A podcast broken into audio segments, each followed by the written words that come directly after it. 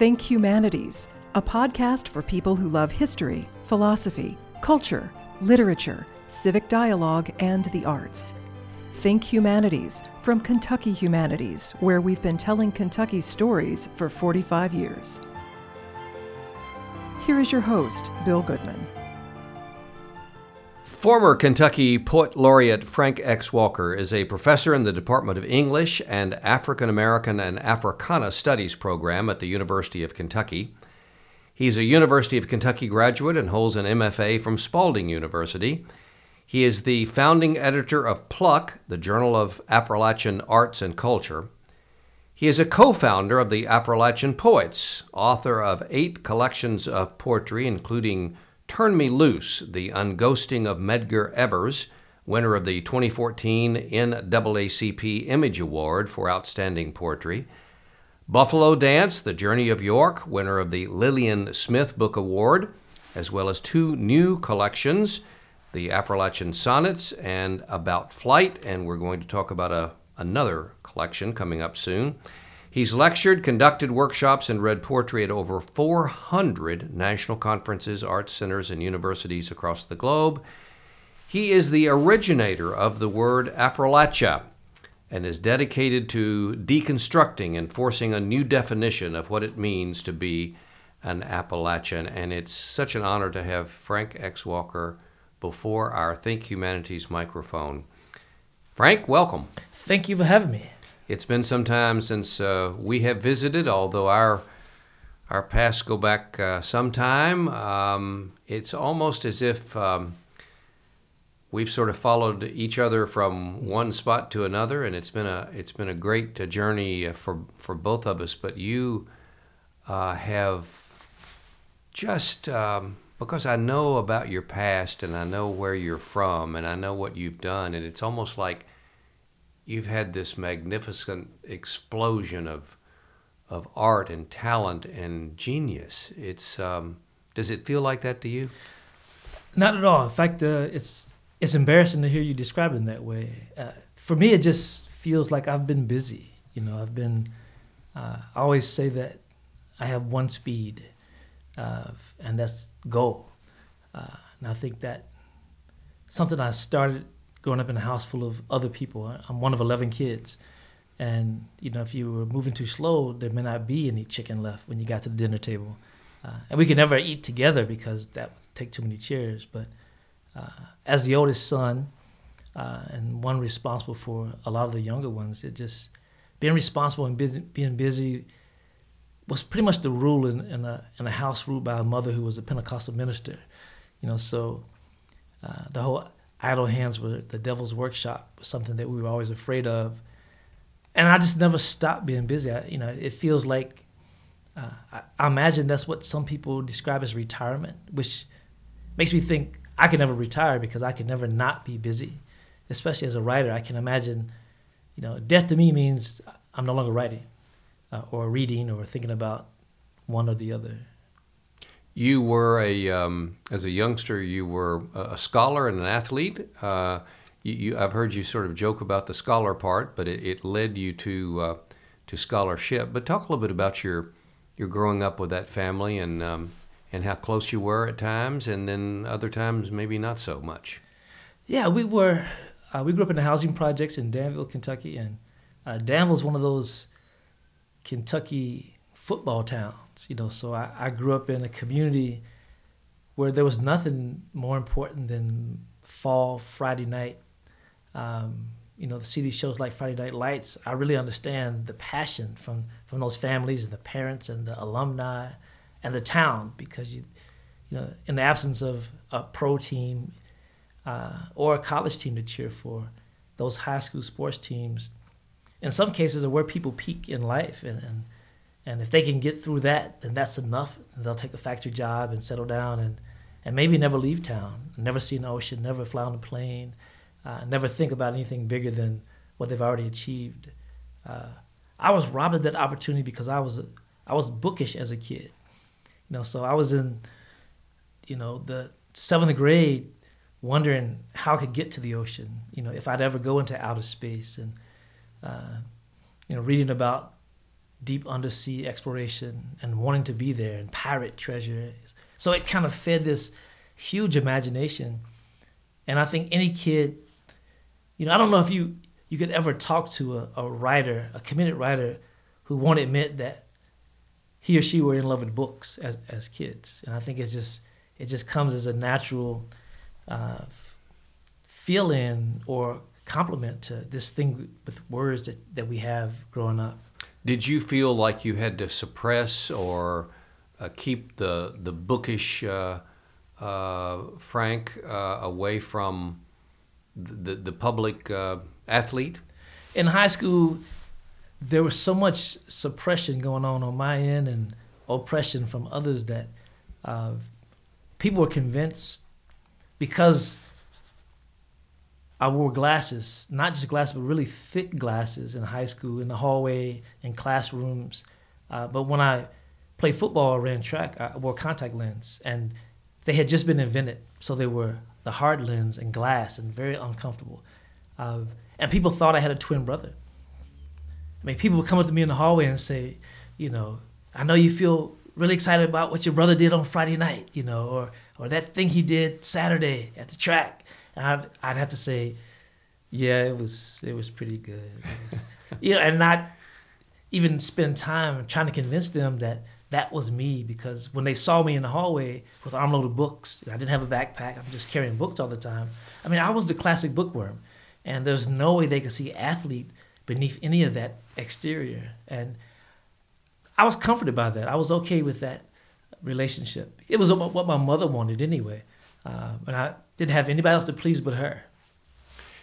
Did uh, when did the the, the bookish uh, when did the the reading and and the enthusiasm about words uh, begin to, to mold you into the the writer that you are today? Well, I think we got a hint of it in high school, but it it was like a a mirage because I know I was published in high school several times in our school journal, and any conversation about dreaming of a life writing was always drowned it with cold water immediately. And people would say things like, "Well, do you know another person who looks like you who's writing, who's alive?" And I would say, no. So name another black writer, and I would go, Langston Hughes. And I could I didn't know anybody. I didn't have any living example of what I th- thought I could be, and so it was easy to to stop that dream and pursue something else. Uh, I was a decent student, so I came to UK to study engineering, uh, having majored in math and science in high school. Um, and it wasn't until I wandered into Gurney Norman's class, a fiction class, and found out that you know I could do this thing and was praised for it. Uh, and he gave me all the tools I needed, extra books, uh, tell me where my work fit in and what it was doing and that I didn't know it was doing. And I just wanted more and more. And before I even finished that semester, I changed my major to English so I could just take writing classes and read more. And uh, that at least made me committed to writing. But I, I don't know if I, even then I thought I could actually get there because I didn't have I didn't still didn't have a real example of it. But I thought maybe I could take enough classes and be a teacher and just be in this area that I love so much, which is books and words. Um, and you know, I don't. It didn't happen overnight. I remember the first time I read poetry uh, at the old uh, Alfalfa's restaurant on Limestone at the time, mm-hmm. and they gave me a slice of pie for reading, and I was like, this makes me a professional. You know, I just got rewarded. I got paid yeah. for reading, uh, and I and I know I, I enjoyed the enthusiasm uh, from the audience after reading, you know, poetry, and I was part of a theater group, so I had a chance to write over a dozen plays and have them performed in the local community and, and tour with the uh, the company, and that felt good. Uh, but the thing that was lost. There was no financial reward in it, so it still wasn't a real thing. Um, so I, I also kept developing as a visual artist, you know, trying to find some way to sustain all of that. Eventually, just surrendered and said, I, I, I can't eat like this. You know, I love it, but it doesn't feed me or my brand new daughter by then. Uh, so I turned to administration full time. and did that. You know, end up in the arts administration for a dozen plus years for uh, everybody else. You know, Martin Luther King Cultural Center at UK, mm-hmm. uh, Governor School for the Arts for 11 years. Um, you know, like decided to come back into the real world and and and and try art again and try writing again, it was with the caveat that if I also taught, that I could get both. Uh, weren't you in the first uh, class at Spalding? I was the first. The po- first MFA class. I was the first poet to graduate from Spalding's MFA program. In that, in, that in itself is uh, extraordinary. Uh, that, that, I mean that um, so that was about, uh, I'm just going to guess, about 15 years ago? I mean, did, not they do, or is it longer than that now? 115 years ago. yeah. The first poet graduate of an MFA program. Who were, who were your instructors? Was, was Greg Pape there? Greg Pape was uh, uh-huh. my primary instructor, and, and Kathleen uh, Driskell was already there. Uh-huh. Uh, and we had visiting poets come in. Yeah. Uh, for a single semester. Uh-huh. Uh, Yusef Komunyakaa came in, mm. and at the time he was he was like God to me. Mm-hmm. I didn't think he was a real person until he showed up actually in the room, and I had a chance to be invited to to lunch with him and some other administrators. And I don't think I said a word the whole time. I just sat there, you know, nervous to make eye contact, and kept thinking to myself, "Is Yusef Komunyakaa across the, across the table from me?"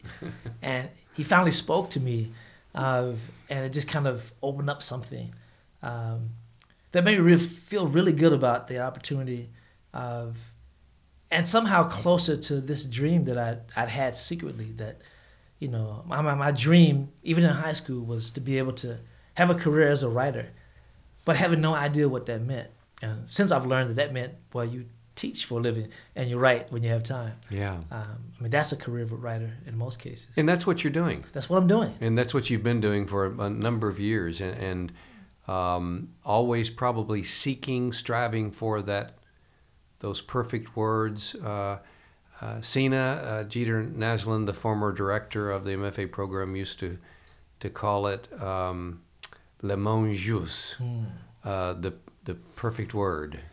Uh, or something like that in the interpretation. But and you're you're striving.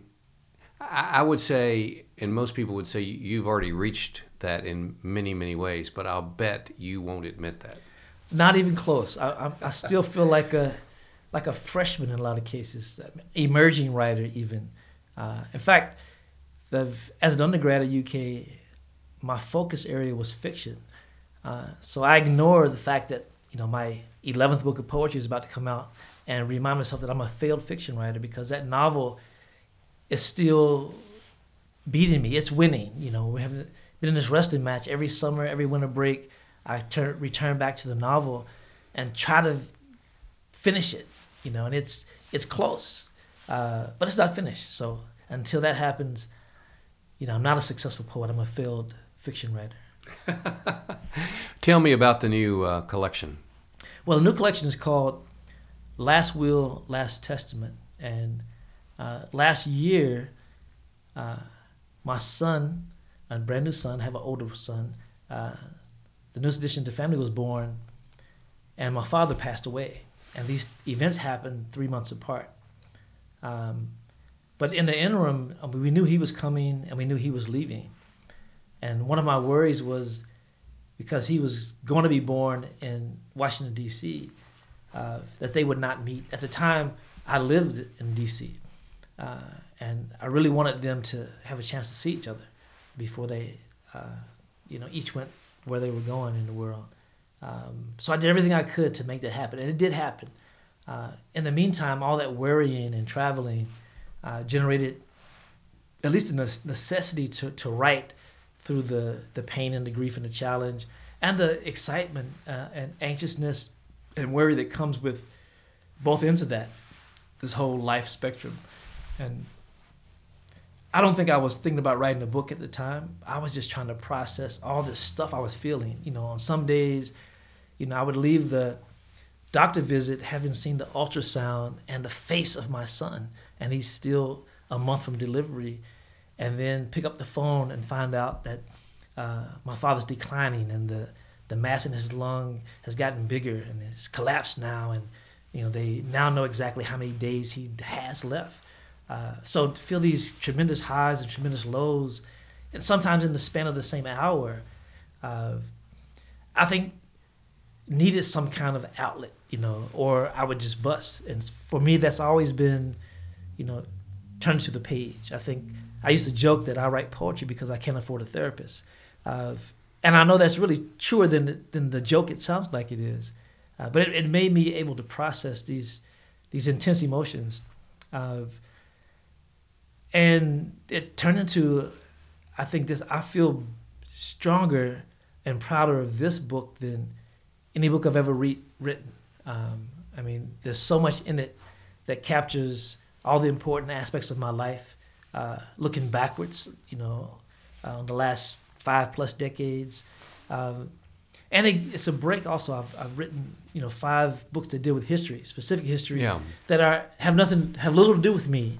Uh, to return to my own life and to interrogate those same subjects of family and, and identity and place uh, not free from conflict. Of, and to see what that means on the page has been, you know, for me, it's been quite rewarding as a poet. Well, arguably, um, a lot of your work um, might address some of the same themes. I think I'm, uh, I'm understanding that the struggle that you were going through, all of us go through that when we have a parent who's ill and, and you're watching them leave you. Mm-hmm. Uh, the birth of uh, of a child after so long, I I would um, make the connection there with a grandson who uh, is now three, but I was with him his first year off and on a lot more than I am now. But but just to watch that maturation and and uh, your other books, uh, York, your your your wonderful uh, depiction of of Medgar Evers' uh, death and and all that you put into that. I, I, guess that that I mean that was you. That was you emoting on the page, but it mm-hmm. was it was it was it was history lesson too. And um, so this is this is sort of a departure. This is this is more what more visceral, more real. Absolutely, and and in fact, I don't even think of it as a departure because departure suggests a moving away from. Mm-hmm. I think it's the exact opposite. It's a coming closer because uh, it's forced me to examine everything I've not just believed, but I felt about uh, my own father. You know, we had a I've had an off and on relationship over the years. My parents were divorced when I was early, and so I struggled to build a relationship with him as I got older. And the big challenge was that he was not a verbal man. Uh, I mean, he talked in grunts and and head nods, and uh, I mean, almost he almost spoke a foreign language, and you had to like watch him to interpret what he really meant. Uh, but he didn't use a lot of words. But he was, you know, he was a, a good man. You know, I really, you know, I'm excited about the fact that by the end of his life, uh, I felt like we became pretty good friends. But I think we spent so much time apart that father and son was was not an option. I already had my own kids uh, by the time we had a chance to move in that direction. And I don't know that he was interested. He'd, he'd raised kids, another set already. Uh, but we could still, you know, we looked at each other. It's like looking in the mirror, except I was almost a foot taller. Uh, but it was a mirror thing, and we did some of the same facial twitches and, and finger. We had the same large hands. Uh, both love UK sports, you know, fiercely. Uh, loved to laugh, love to tell stories, and and so every time we spent any time together by ourselves, it was always very very rich. Uh, but that was it was difficult time to get, you know, growing up. Uh, his new family was very guarded of him, and you know they seemed to feel that anything he gave to the other kids was something he was taking away from his new set. So the whole blended family thing never happened for us. It was, you know, and I write about this, the, how this this unblendedness uh, became kind of a tricky area you know, around his leaving and, and passing, and even the the funeral and down to the headstone, you know, things that happened, even, you know, through his last will and testament, uh, that proved that that part never got fixed. That we were never a blended family, and how it was either, you know, uh, more tense because of that. You know, the, the grief was more difficult because of that tension, added tension. Uh, and, you know, being in, you know, be, all of us being together in the same hospital room as he's passing and all these other stories are happening simultaneously. It's not, it stopped being just about him leaving and became about, uh, you know, who's in charge, who's entitled, who should be here, who shouldn't, who's first. And it, it made it difficult for, you know, a lot of us. Uh, I, I think I'm the lucky one because I had poetry to turn to, and I processed a lot of what I felt through that and told those stories. And now I read them, I go, you know, wow, you know, we. Well, you must be very proud. You Oh, I must am. be. I mean, uh, may, maybe more so. Um, I I mean, anytime I I think a writer uh, completes a work and, and, and has it ready, uh, you're exuding happiness. But this this must this is different for you this time. I can tell. Well, it, it- also feels, I think, because of, of where I am in life now. I mean, I, this is, I hope I'm not setting myself up for disappointment, but this is the most content I've been personally and professionally. I've, usually in my life, if one was really working, the other wasn't.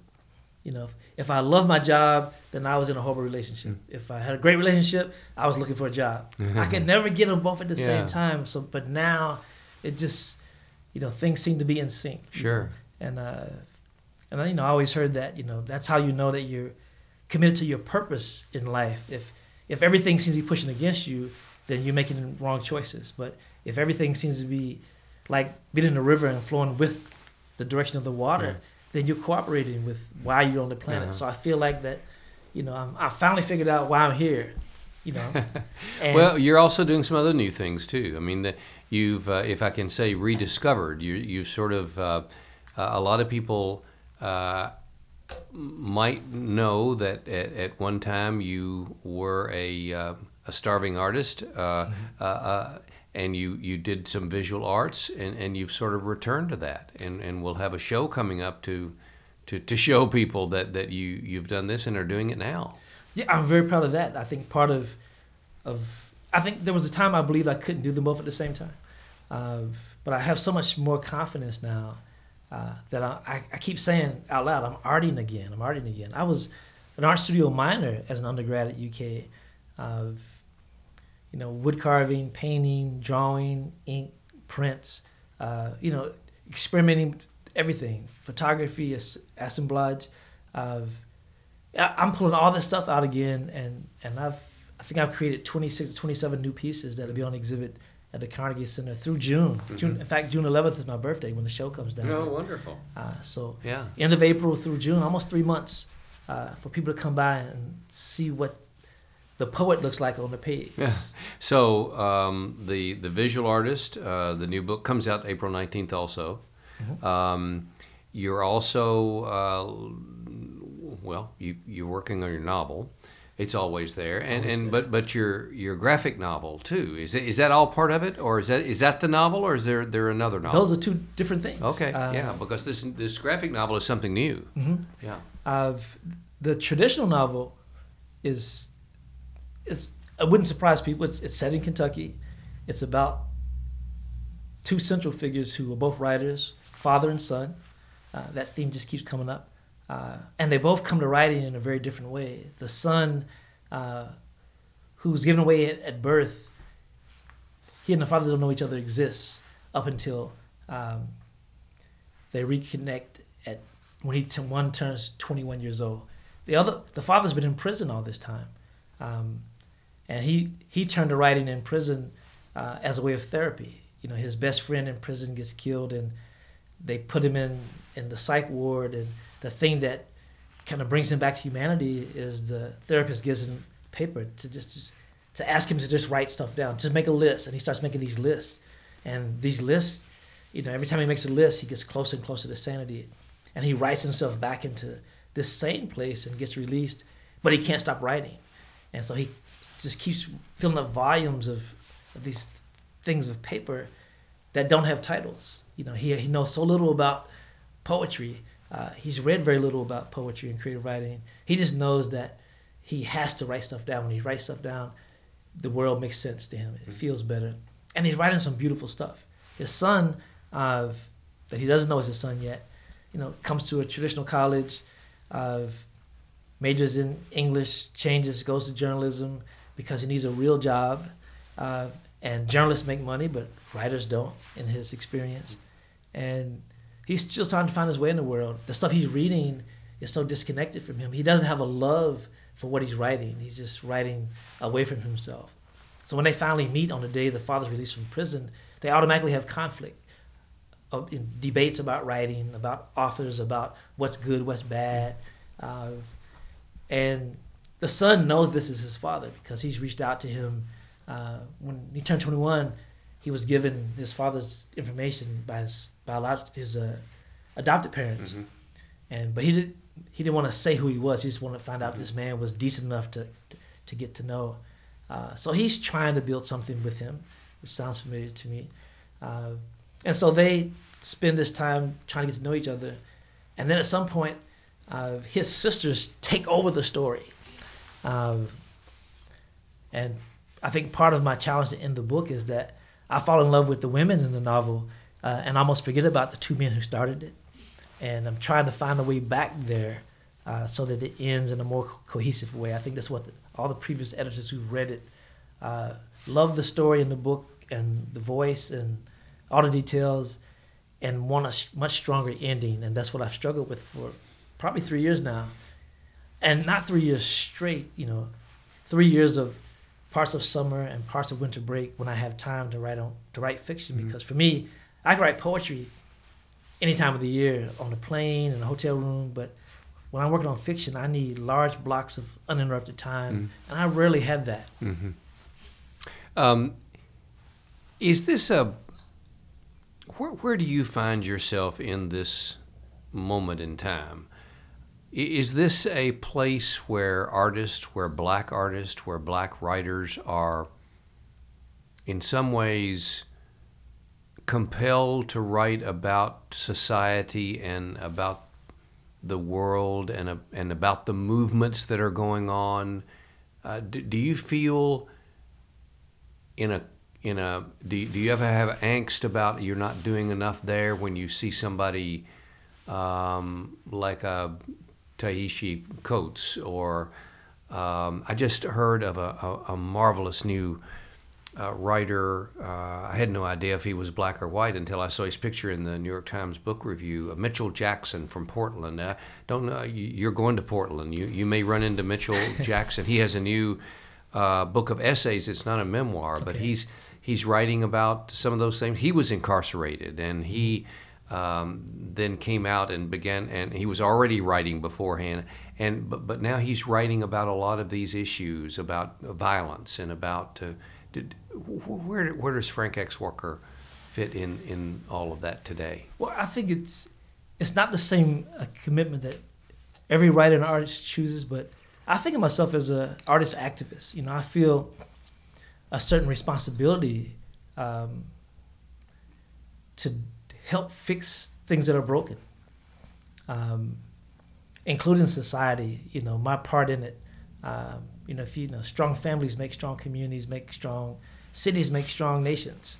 Uh, so starting at the micro level, um, you know, you can eventually see that see that change happen. You know, and I think that I don't force it on my students. You know, uh, some of them have, have had the privilege to not think about social challenges in the world when they come into the classroom.